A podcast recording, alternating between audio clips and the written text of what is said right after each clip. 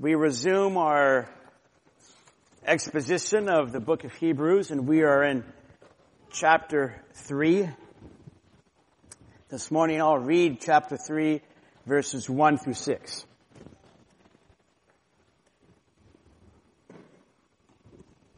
Therefore, holy brethren, partakers of a heavenly calling, consider Jesus, the apostle and high priest of our confession he was faithful to him who appointed him, as Moses also was in all his house. For he has been counted worthy of more glory than Moses, by just so much as the builder of the house has more honor than the house. Every house is built by someone, but the builder of all things is God. Now Moses was faithful in all his house as a servant for a testimony of those things which were to be spoken later. But Christ was faithful as a son over his house, whose house we are if we hold fast our confidence and the boast of our hope firm until the end. Lord, as we continue our worship and seek your face and your word, we pray that and trust that you would speak to us. Lord, give me your grace that I can be clear and accurate and give us Lord, your help to hear with hearts of obedience. May your heart, may your spirit cleanse our hearts and equip our hearts this morning. We ask this for Christ's sake. Amen. What are some things that if you drift from them could cause some problems?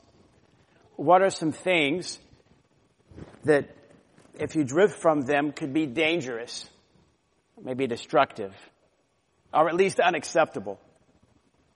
I can think of several. Maybe you can think of them in your own mind. If you were to build a bridge and start at point A and go over a river to point B, and with your calculations and those that were building drifted with those calculations and building, so that the bridge didn't go all the way across, it kind of just went in a diagonal way and then it ended before it got to the other side, would that be acceptable? The calculations, the, whoever calculated just drifted off, or other, other workers drifted off. Would that be dangerous? Potentially, it could be. What about an Air Force pilot on an aircraft carrier? I'm not sure what planes they fly now. Are they flying the F-18s? Maybe F-18s now. And what if they're landing on an aircraft carrier? It's, you know, it's very precise. They have to come in at a certain angle, a certain degree. What happens if they just decide to just drift? They turn off the engines. You know what? It's all grace! And so they turn off the engines and they just kind of try to drift onto the aircraft carrier.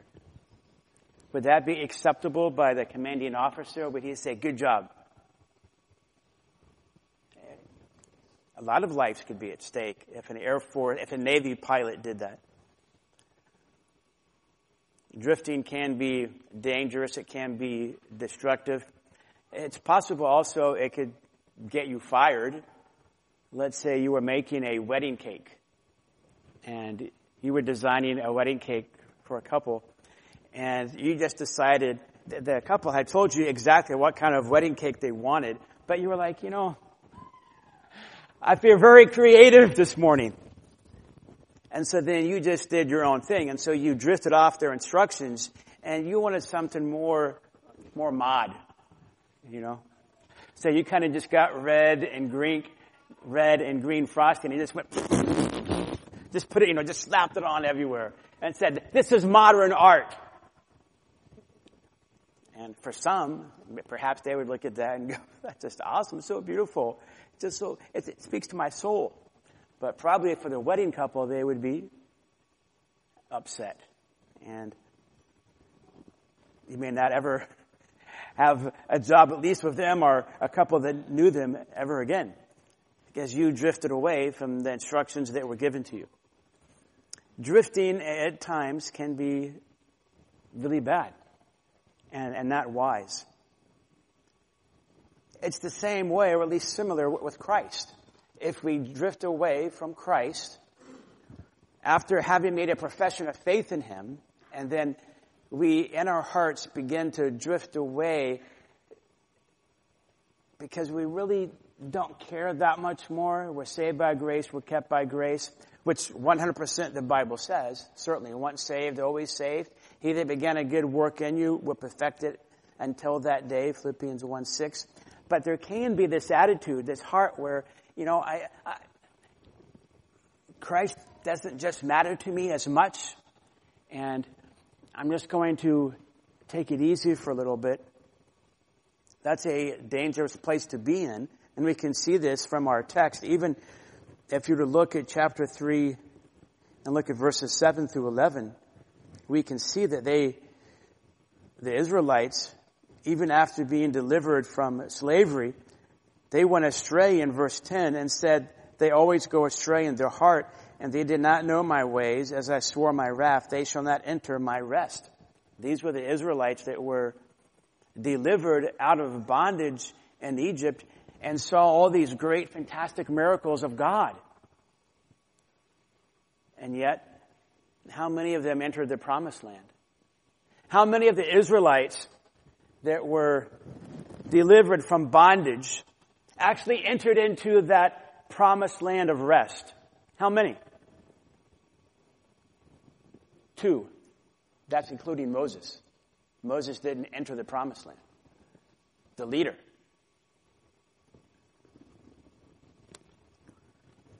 They shall not enter my rest.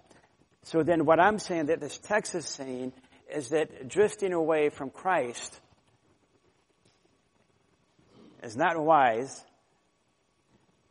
and is deadly because of verse 6. If we hold fast our confidence and boast of our hope firm until the end. Not that we're saved by our works, but the person that is saved will work. It's not my perseverance that saves me, but if I am saved, I will persevere in Christ. And this passage is bringing that out. And so we have said that this is the theme statement of, of this passage. Drifting away from Christ Jesus is a heart issue. Take care of the heart. It's a heart issue because if you were making that cake and you did your own thing, if you were building a bridge and did your own thing, if you're eh, flying this airplane as a Navy pilot and did your own thing, ultimately, in your heart, you're careless. Careless meaning you could care less. You, you didn't really care. And even here in our passage, our passage we have said is really chapter 3 verse 1 all the way down to 4 verse 13.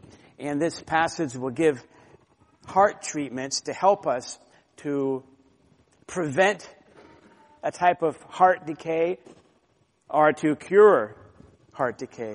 It's both preventative and therapeutic treatment for our hearts. You can see even in verse 12, it talks about being careful that we don't have an unbelieving heart. And verse 8 of chapter 3, do not harden your hearts. Verse 19 of chapter 3, it talks about unbelief. And even the famous passage about God's Word, Hebrews 4, verse 12, it's able to judge, talking about the Word of God, it's able to judge the thoughts and intentions of the heart. So what we have said is this passage is dealing with drifting away from God, going back to chapter 2, verses 1 through 3, because chapter 3, verse 1 starts with therefore. Therefore, since Jesus is fully God and he's fully human, therefore, going back to chapter 2, verses 1 through 3, don't drift away, rather consider Jesus. Otherwise, we're going to be like the Israelites that Psalm 95 talks about, where we see all kinds of miracles and all these wonders of God, and we even partake spiritually in one sense of the things of God, but yet slowly we can drift away from that profession that we made because really we never embraced Christ truly in our hearts. We embraced a lot of the things that we heard and saw. For example, we could hear the hymns being sung and be moved by those hymns and just love it. Maybe say amen. But yet, in your heart, your heart hasn't been conquered or captivated by Jesus, but by music and a song. It's not wrong to be moved by a song, but being moved by a song about Christ is not evidence that you're saved.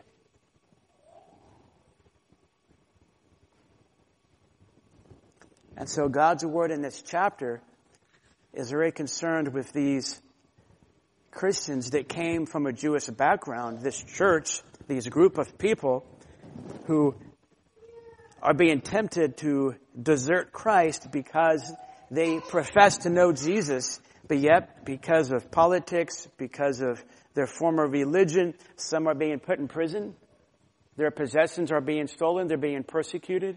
And some are being tempted to feel and to think, I, I, I came to Christ, I, I gave up everything, and now I'm being persecuted. Was it really worth it for me to follow Jesus? I was better off before I was a Christian than I am now. Potentially is what they could have been thinking and feeling. And so God's Spirit, through His Word, is seeking to shepherd them. And first, He has said, we've seen chapters 1 and 2, Jesus is better than angels. Don't worship angels. Don't take a refuge in angels. Jesus is superior to angels. And now basically, this section that we're in, kind of the, the backdrop of it, is the Spirit of God will be saying Jesus is better than Moses. Jesus is better than Joshua. Jesus is even better than a Sabbath. Colossians chapter 2 verse 16, the Sabbath is a, is a shadow. The reality is Christ. So we saw last week that the first treatment was developing a biblical self-image. We saw that with verse 1, holy brethren and partakers of a heavenly calling. A treatment for our heart is that we have to really understand and realize and accept who we are. And that is that if you're in Christ, you are a saint. You're a saint. God makes you a saint. It's the work of Christ that makes you a saint, not your work that makes you a saint. That, that's the opposite of the world and even a lot of the church. It's not you that make you a saint, it's God and His work in Christ that makes you a saint. Partakers of a heavenly calling, it's basically that your destination, saints, believers, your destination is, is glory. We've talked about that now several times. With a glorious person, Jesus, and a glorious place, heaven, and you yourself will be glorified. And then we also, last week, we're talking about the second treatment. In order to help us not to drift away from Christ, but to really take care of our hearts so we stick with Jesus, is we said right now, think clearly about Jesus. Right now, think clearly about Jesus. How you think about Christ is incredibly important. What you truly believe about Jesus Christ really will determine, after election and the grace of God, will, will determine your destiny, right? Now, at this point, let me mention this kind of a clarification. I've said drifting away from Christ to Jesus is a hard issue. Take care of your heart. And here in chapter 3 verse 1, it says consider Jesus. Why am I saying heart? And then here in this point, the second treatment, I'm saying think clearly. Well, the word here in chapter 3 verse 1, this imperative, consider, it means to think. But when we look at the passage, throughout the passage, many times it mentions heart. Well, we have to understand that the correlation here. The word heart in the Bible is cardia. We get a word, you know, uh, a lot of different words. Cardiology, many come from this idea of the heart, cardia in Greek. And it, but it's not this muscle, and it's not love, a romantic love. It's this idea of heart. It's soul, mind, conscience, will, how you think. It's really the end quarter, the headquarters uh, of inner man. Uh, when I was growing up in the 70s and the early 80s, there were a lot of rockets that were going off from Cape Canaveral. Even with the space shuttle, they operated in a similar way. And at Houston, that was called what?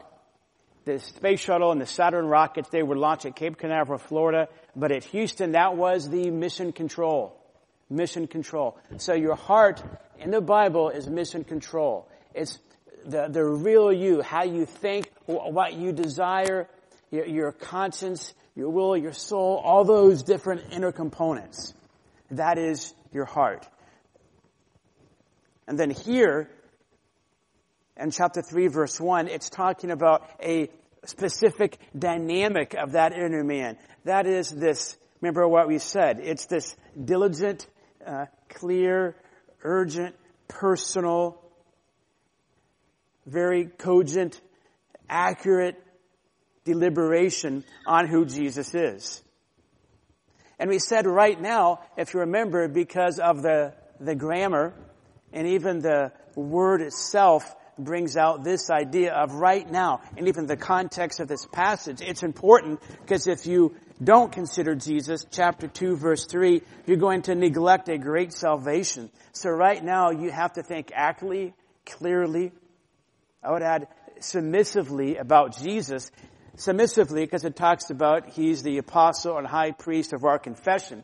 The idea that there is a, a body of truth, uh, God's word, God's word teaches these things about Jesus. Again, Romans 10, 9, if we confess Jesus as Lord and believe in our hearts that God raised him from the dead, we shall be saved.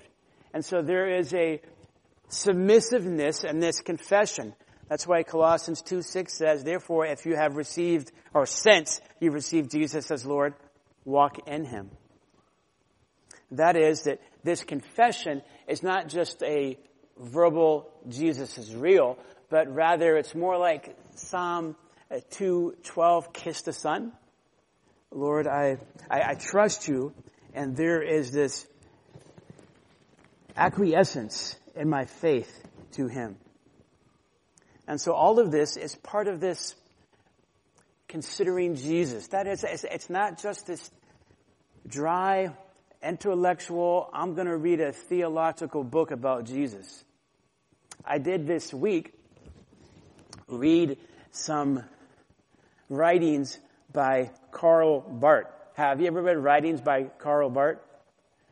I would not recommend reading him, especially his church dogmatics a book that he wrote on preaching is okay, but his book on church dogmatics, it's almost nonsensical and contradictory. But he and his books were very popular for many, many, many, many years and impacted Europe and America for a, long time. And you could read that, and he would even talk about Christ.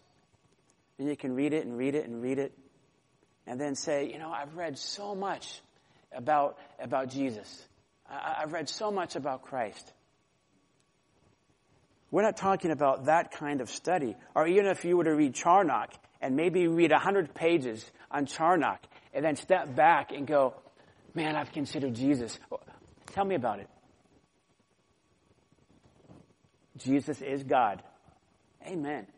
But what did you read? Tell me about, or maybe you read Owen. have you ever read Owen on Christ? I love John Owen. But after I read one of his, I had to read, and I've told you this, his book on temptation of sin. I had to read it six times, truly, before I, I understood it. Because he's, he's just a bad writer. Great theologian, he's a bad writer.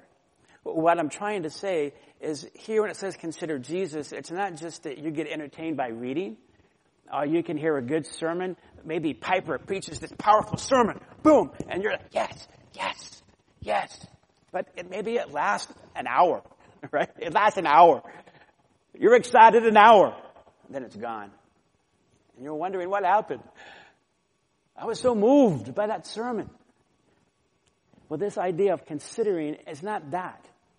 I think it's more what we learned yesterday, men, at the men's breakfast from George Mueller. I think it's more like what he did.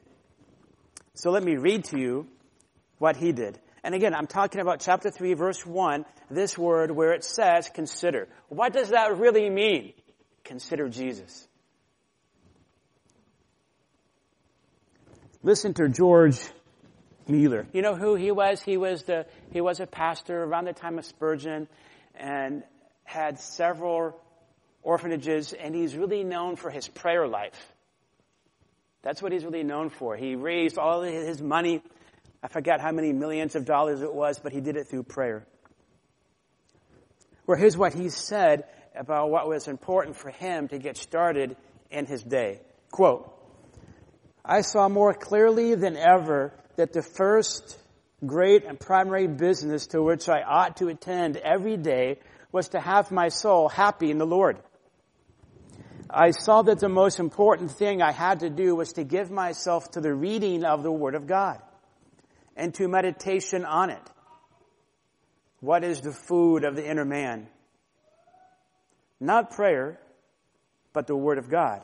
Now, let me stop. What, what he mean? He's known for his prayer. But he's saying what he's focused on is that he wants to go to the Word and focus on what God is saying to him based upon what the objective external Word of God says. Not prayer, but the Word of God. And not the simple reading of the Word of God. So that it only passes through our minds, just as water runs through a pipe. But considering what we read, pondering over it, and applying it to our hearts. Not just as, I'm just read it again, not just as water runs through a pipe, but considering what we read, pondering over it, and applying it to our hearts. I, I think that is getting to the idea of this imperative. And we said last week, it's not optional. It's an imperative right now with diligence and concentration and deliberation, consider Jesus means more than just thinking deeply about him. You could think deeply about him and be inaccurate, but to think accurately and clearly and submissively about Jesus towards application, towards saying, yes, Jesus, yes, Lord, yes, yes, Lord. Not, oh, I thought about him, period. But yes, Lord, yes, because he is my, I've said, Jesus is Lord. I think that's the idea of this consider Jesus as Lord. And then last week we, we looked at the different ways specifically now that this text says we're to think about Jesus. And we said he's your best missionary because the word for the apostle is apostolos, which means sent one. Somebody that was sent. John 3.16. John 3.16. God sent his son. Then we also said he's your best representative, high priest. Now, also then, as we continue to look at this passage, it says in verse 2, he was faithful. So I, I, think we can see it this way. Consider Jesus. We've talked about that. We did a lot of review. But then specifically, he's your very best missionary. He's your very best representative. I think you could say it this way too. Looking at verses 3 through 6, he is by far your very best minister. He is by far your very best minister.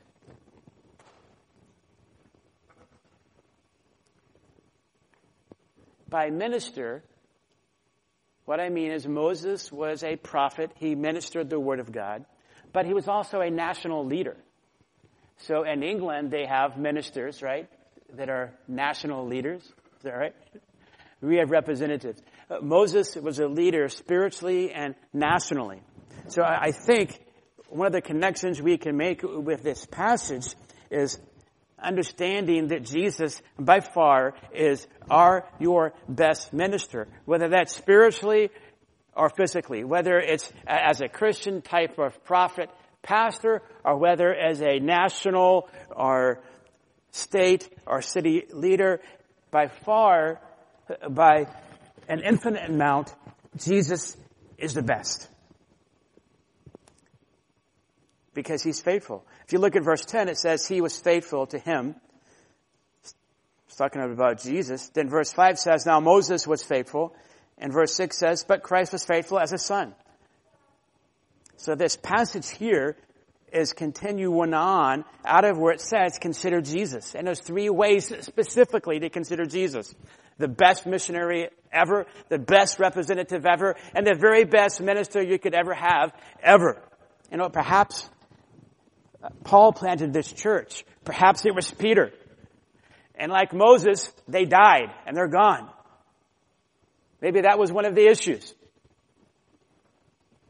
And so this passage is encouraging them, but you have Jesus. You have Jesus. I think that that's what's going on in this passage. So let's explain this some and then we'll look at some application. Let me summarize. I've done it some, but let me be crystal clear. Verses 3 through 6, you can see that in your notes. To summarize it, Jesus Christ was faithful to his mission like Moses was to his mission, but Jesus Christ in such a way to receive much more honor because he's the creator, he's God the Son, and he's the, the ruler, the authority. Three through six is saying, consider Jesus. How? He, he's your very best minister ever, whether it's spiritual, whether it's a physical leader. He is by far the, the best leader that, that there ever will be. Why? Because he's the creator, he's the son, and he is in charge. Now to clarify this, if you look at verse 2, it says he was faithful to him who appointed him as Moses was in all his house. Moses was, was faithful. That, that doesn't mean that Moses was perfect. If you look at verse 2, it's comparing the faithfulness of Jesus to Moses. But it's not saying that Moses was this prophet that never sinned. Jesus never sinned. We see that in Hebrews 4:15 it says he was without sin. We know that Moses sinned, he was a sinner, but we know that he sinned toward the end of his life and so he wasn't allowed into the, the promised land. But he was a godly man. Perhaps the best prophet, maybe Elijah and Moses, but God gives his verdict of, of Moses in the book of Numbers. Uh, look at Numbers chapter 12. Numbers chapter 12, verse 7. And you can see God's verdict about Moses. Numbers chapter 12, verse 7. And let me start at verse 6. He said, Hear now my words. If there is a prophet among you, I, the Lord, shall make myself known to him in a vision. I shall speak to him. I shall speak with him in a dream. Not so with my servant Moses. He is faithful in all my household. What is household? Even it talks about in Hebrews chapter 3, it talks about he was faithful, Moses, in all his house. Chapter 3 verse 2. His is, is God. It's talking about God's house. Well, God's house was Israel. Moses and God's house, Israel, was faithful. Now, not absolutely perfect every single day, all the time. That would only be Jesus. But as far as a prophet goes, he was very, very faithful. Now, the Jews held him in, in high esteem, held Moses in high esteem. And so the Spirit of God here, I think, is being wise and that's an understatement. The Spirit of God is wise all the time and, and skillful and not immediately saying Jesus was sinless, Moses was a dirty, rotten, cockroach, rascal sinner.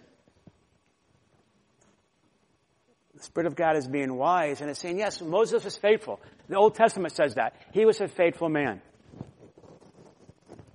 Also, historically, it's important to approach this in a way that has wisdom because the Jews, not all of them, but some of them, during the Second Temple er-, era, which would have been this time, the first temple was destroyed.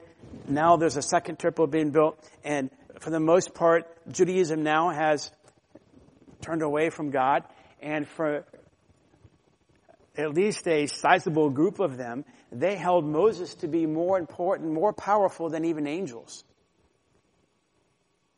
So when you look then at this letter to the Hebrews, first the Spirit of God says Jesus is better than angels because he was fully God, yet he was fully man. Well, there were some Jews that would say, Yes, so what? But better than angels is Moses. And so now, now the Spirit of God is saying, Moses was faithful. As faithful as Moses was, there was somebody that was more faithful and worthy of more glory. And that's Jesus Christ. That's really what is going on in this passage. So the Spirit of God is saying to them, and even to us, that no one should go AWOL and desert Christ because they thought that Moses was more sufficient and more superior to Jesus and I repented and I came to Jesus and now I'm being persecuted. If I, if I would have stayed with Jesus, I mean with, with Moses, then I probably wouldn't be persecuted like I am now. So the Spirit of God is saying, no, Jesus Christ is superior to angels. He's superior and infinitely more superior and infinitely more sufficient than Moses or angels. You don't need Moses, you need Jesus. That's what the Spirit of God is saying to these believers. Now, to get even more particular with this passage, go back up to chapter 3, verse 2. And my New American Standard Bible, says, He was faithful to him who appointed him. But in my margin, if I follow the one I have in verse 2 in italics, in my margin it says, being faithful. Verse 2 really is not a brand new sentence, it's not a brand new clause. If it helps, it's a participle, it's an adjective going back up to Jesus. You see, it says, consider Jesus, the apostle, the high priest of our confession. Number three is basically uh, the one who is faithful to him.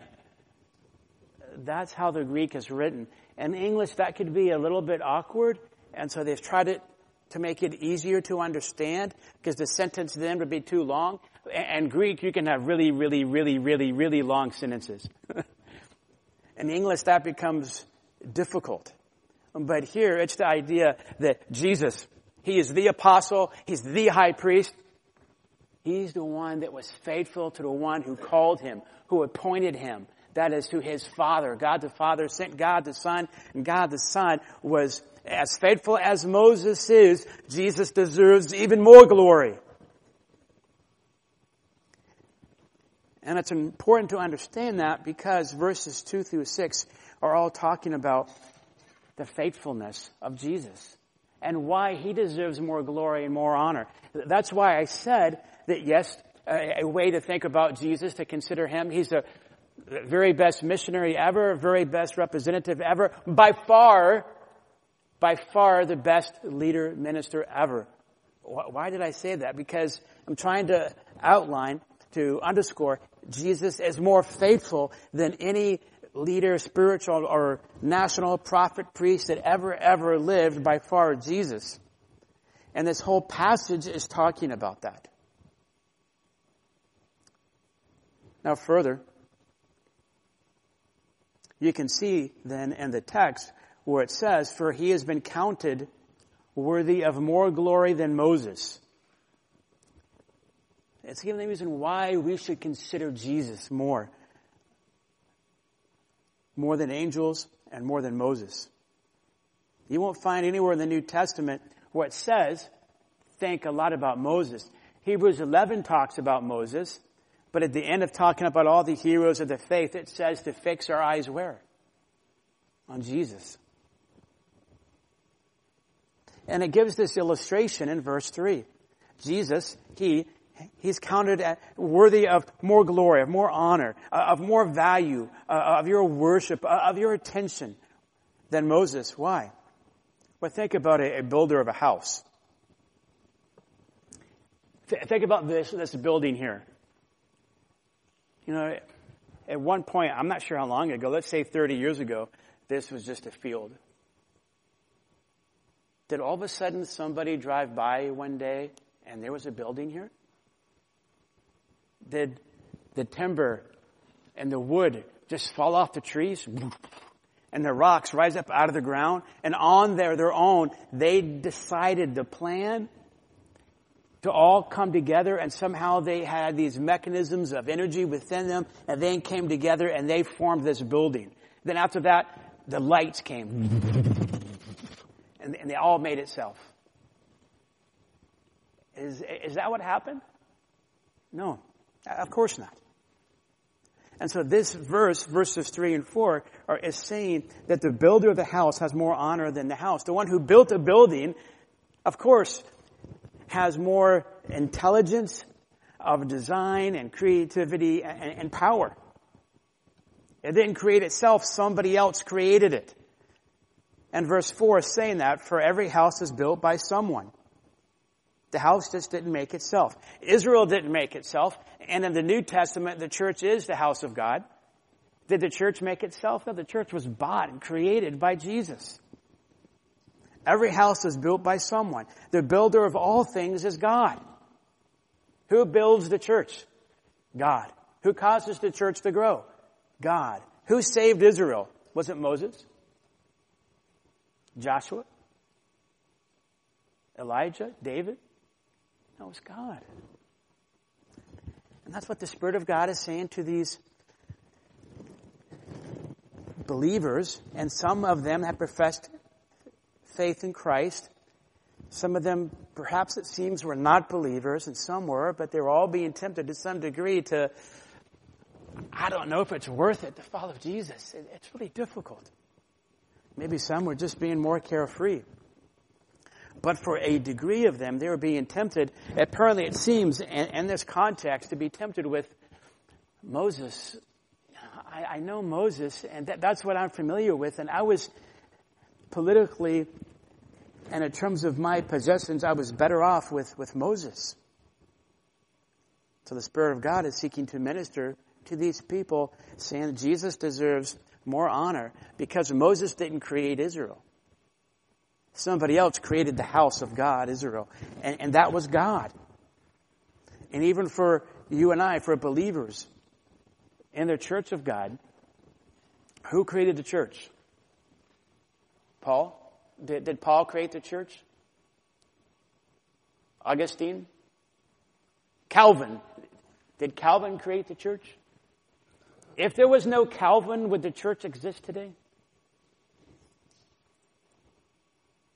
Did Spurgeon create the church? Martyn Lloyd-Jones? Did any of these men, like Moses, these great men of God, create the church?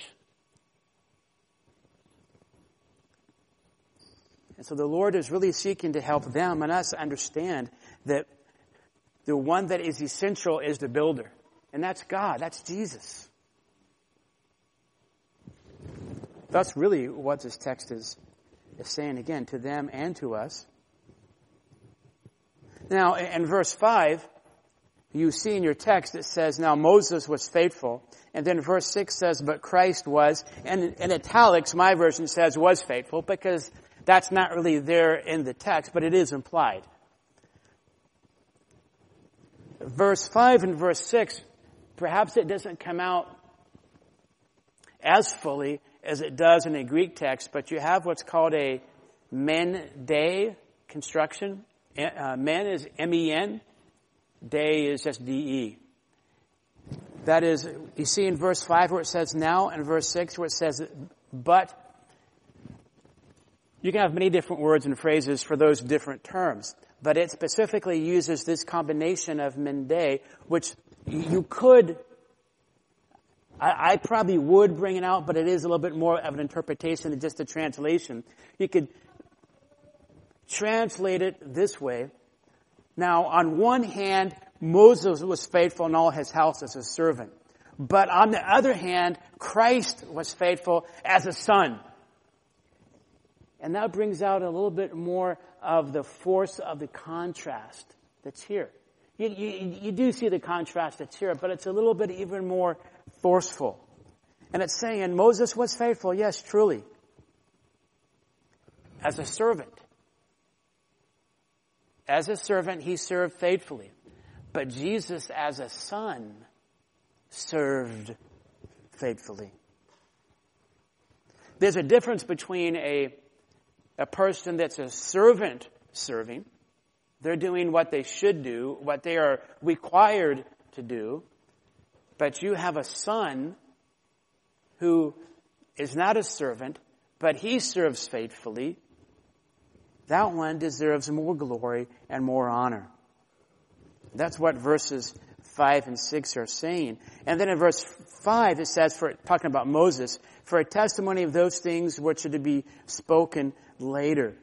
This is talking about in Deuteronomy 18 where Moses is writing down, he's a prophet, he's writing down God's word, it talks about a prophet is to come, Matthew 18, 15 through 18. That prophet is referring to, to Christ. I'm talking about here in verse 5 where it says, for a testimony of those things which were to be spoken later.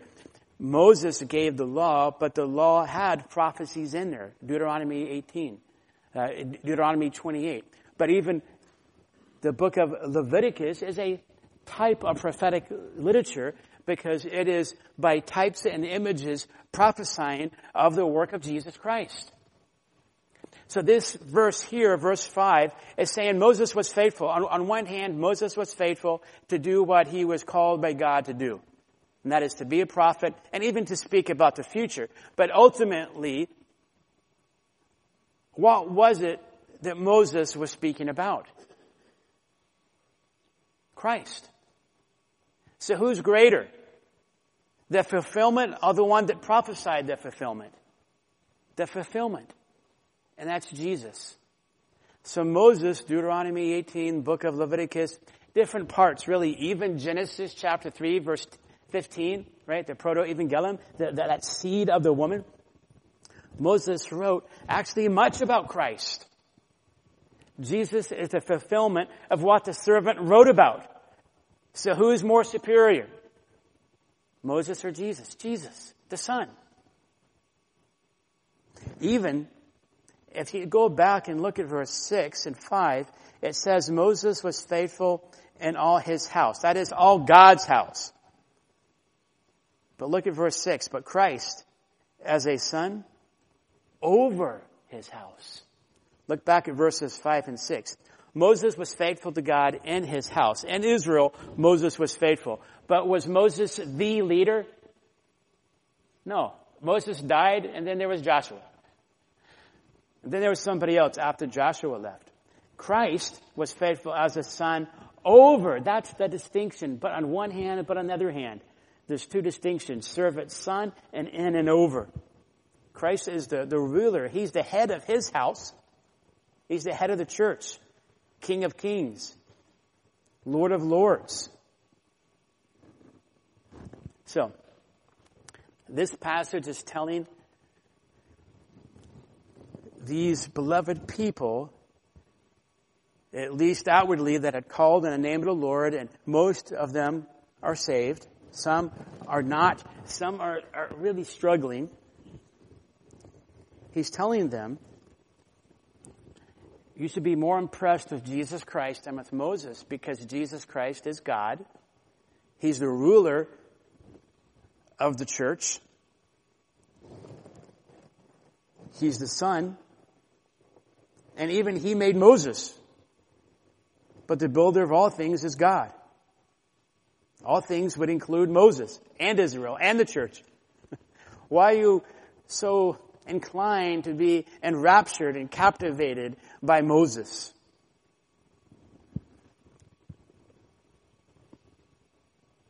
So then how, then application. When's the last time you got in your car and you rubbed your Moses idol? Do you have a Moses idol hanging from your mirror? If you live in India, or I guess now, uh, California, here too, and, and different parts of the U.S., beloved and dear people, I'm not making fun of my Indian friends, but if I got into a taxi cab or rickshaw, some of my Indian friends that weren't believers or followers of Christ, they would have Ganesh, elephant god hanging from their, their mirror and want to get a, a blessing from that to ward off demons. Well, we, do you treat Moses that way? Do you have a statue of Moses? And maybe you have it in, in your bedroom Maybe if I come into your house and I, you know, I go through the front door and I turn around, do you have a picture of Moses here? Maybe, you know, doing a Catholic thing like this, blessing you. Do you have that in your house? I would say most of us don't. I, am pretty sure nobody here has ever prayed to Moses. I would imagine that many of you go through years where you don't think about Moses. Right? Oh, Moses. But these people did. So then, how, how can we connect with this? Well, they were tempted, it seems, by understanding this passage and history, that they were being tempted to have Moses as a refuge. They were so impressed with, with Moses that it was, they're being tempted to, to think, if I have Moses in my life, I can continue on. But if I don't have Moses, how can I go forward? I think, though we're not inclined to follow Moses, can you be so impressed with a person or a movement that unless you are following this person and unless you are following this movement, then, then it's really hard for you to continue on in Christ? I told you, I think last week or a couple of weeks ago, I used to fish in the Gulf. And the Gulf, not, not always, especially when a hurricane comes, but the Gulf is, you can go miles and miles and miles and miles out into the Gulf of Mexico. And there are places where it's hardly deep at all. You can get out and walk in sandbars. And we, we were way out there fishing. And I just, I wanted to stay put because there was a, an eight foot hole. They used to uh, do dive bombing, I think, in World War II. And so there was a hole down here where a bombing head and there were grouper sea bass in there. And so I wanted to stay right there and just fish that hole. And so there was just like this tiny anchor. And I didn't think there could be much of a current because it's so shallow. So I, I just tossed in this tiny anchor, little tiny anchor that we had used for a lake before. I, I just tossed this tiny anchor and just started fishing. Well, pretty soon the whole boat began to drift. And that little tiny anchor wasn't able to control the boat, and the boat would continue to, to drift. The anchor was small. It wasn't a, a glorious, gigantic anchor that could hold the whole boat there. And I think this passage basically, it, what it's saying is, you're going to drift away if you use Moses as an anchor for your life no offense to Moses, but he's a tiny anchor. He's a tiny anchor. And at times, we can place our hope and our refuge in Christian leaders and Christian movements, and we're placing our hope in a tiny anchor, a teeny, teeny, tiny anchor. Because you're impressed with a teeny, tiny person and in light of Jesus Christ.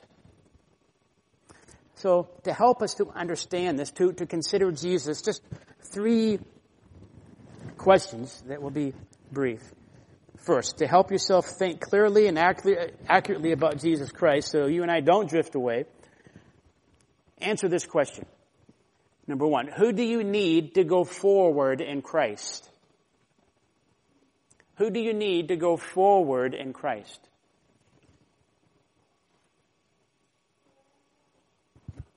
Do you need a, a spouse? Do you need kids? Do you need your current pastor, a former pastor? Do you need John MacArthur to live forever? John Piper? Have you ever thought, what would become of a church if this pastor dies? I asked a certain uh, group of elders of a certain large church you know of the church of which I speak. I asked not the pastor, but some of the elders there, what's going to happen when this pastor dies? Do you have somebody else that will,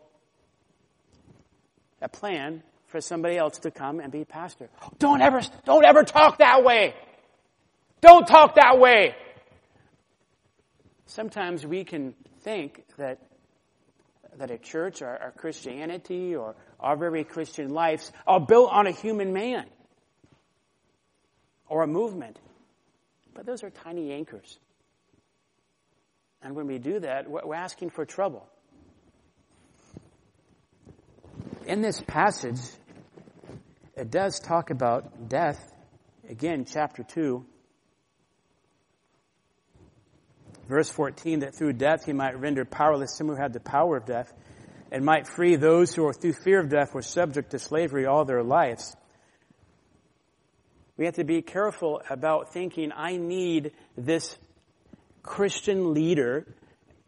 I need this person always in my life.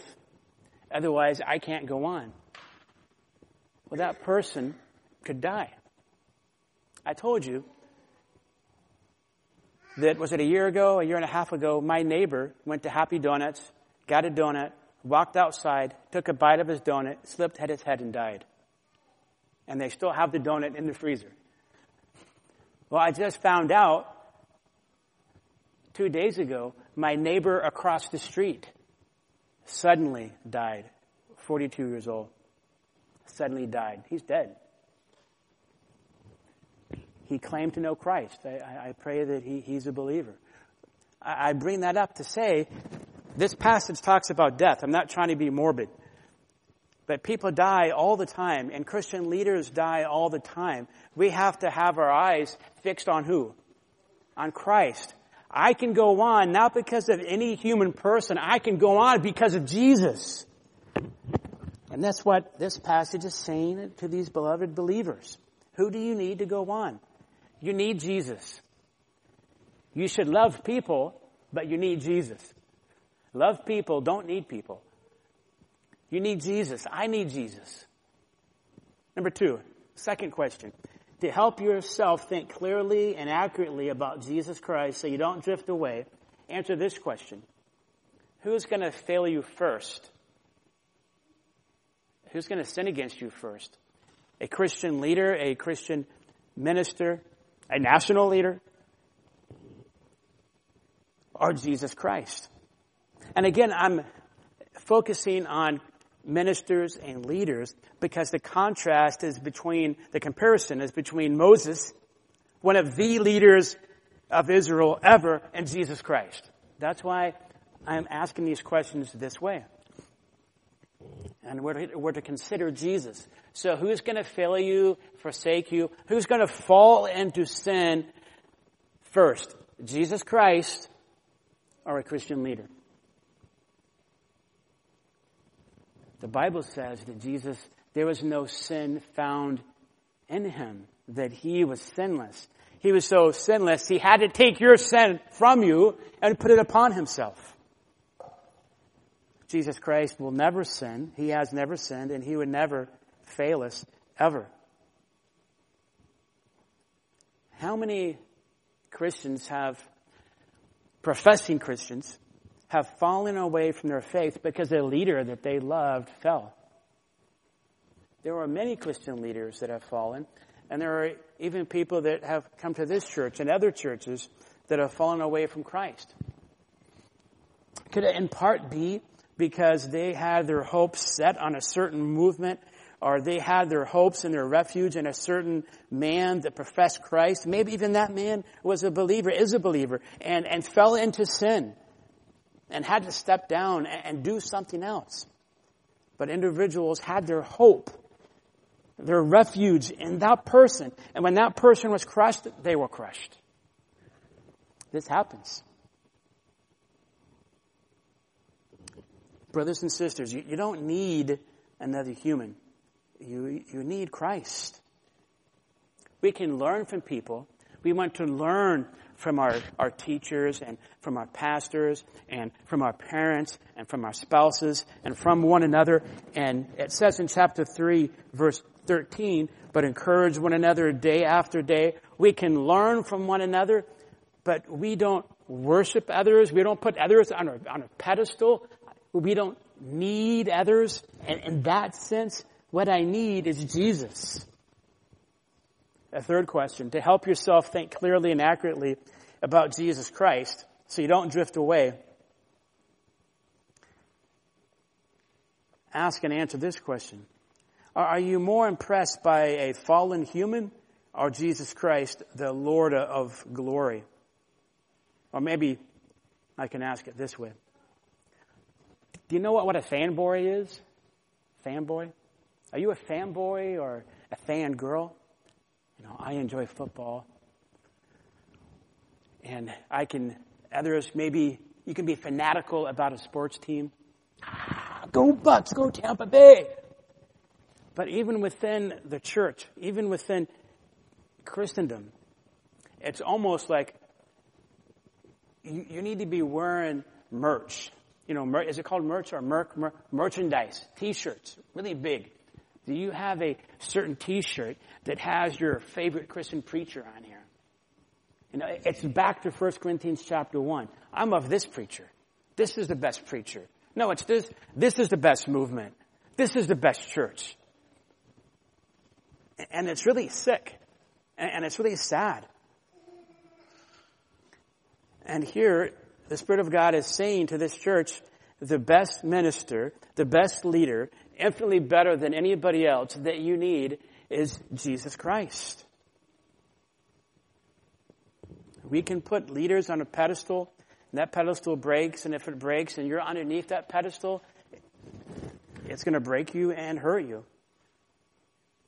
Be thankful for the leaders, you know, be thankful for all these wonderful, gifted, so gifted, and even faithful ministers that, that God raises up. Be thankful for them, but you don't need them.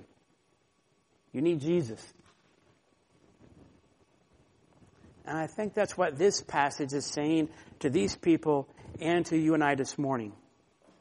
Be thankful for people, learn from people, love people, but Jesus, He is by far the very best minister, leader that there ever was, ever is, or ever will be. And so we need Him. We need to focus on Him, worship Him, give Him glory, and spend more and more time with Him. How you relate to Jesus Christ will determine underneath God's grace and sovereign election, underneath those truths, how you relate to Jesus Christ will determine really your eternal destiny and as a believer, the health of your Christianity. Being a Christian and not falling away from Christ and continuing on with Christ, it can be difficult, but it's not complex.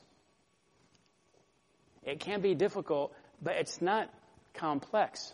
Get close to Jesus. That's what the Spirit of God is saying to these people and what He's saying to you and I. Take care of your heart by staying close to Christ. Marveling in Him will mash the temptation to desert Christ. Marveling at who Jesus Christ is will mash, like mashed potatoes, the temptation to drift away from Christ. May God bless His word. Lord, we thank you for your word. Jesus, you are all that we need. You are the way, the truth. You are the life. You are the Lamb of God. You're the Lion of God. You are the great I am. You are our true shepherd. You are our wonderful Redeemer. And Lord, we even pray that one day you would return soon, that we could see you our Lord, our Savior, our King, face to face. May we be thankful for people and learn from them and seek to love them. But ultimately, Lord, help us to see that we need you more and more. We give you praise and pray that you'd be glorified. Amen.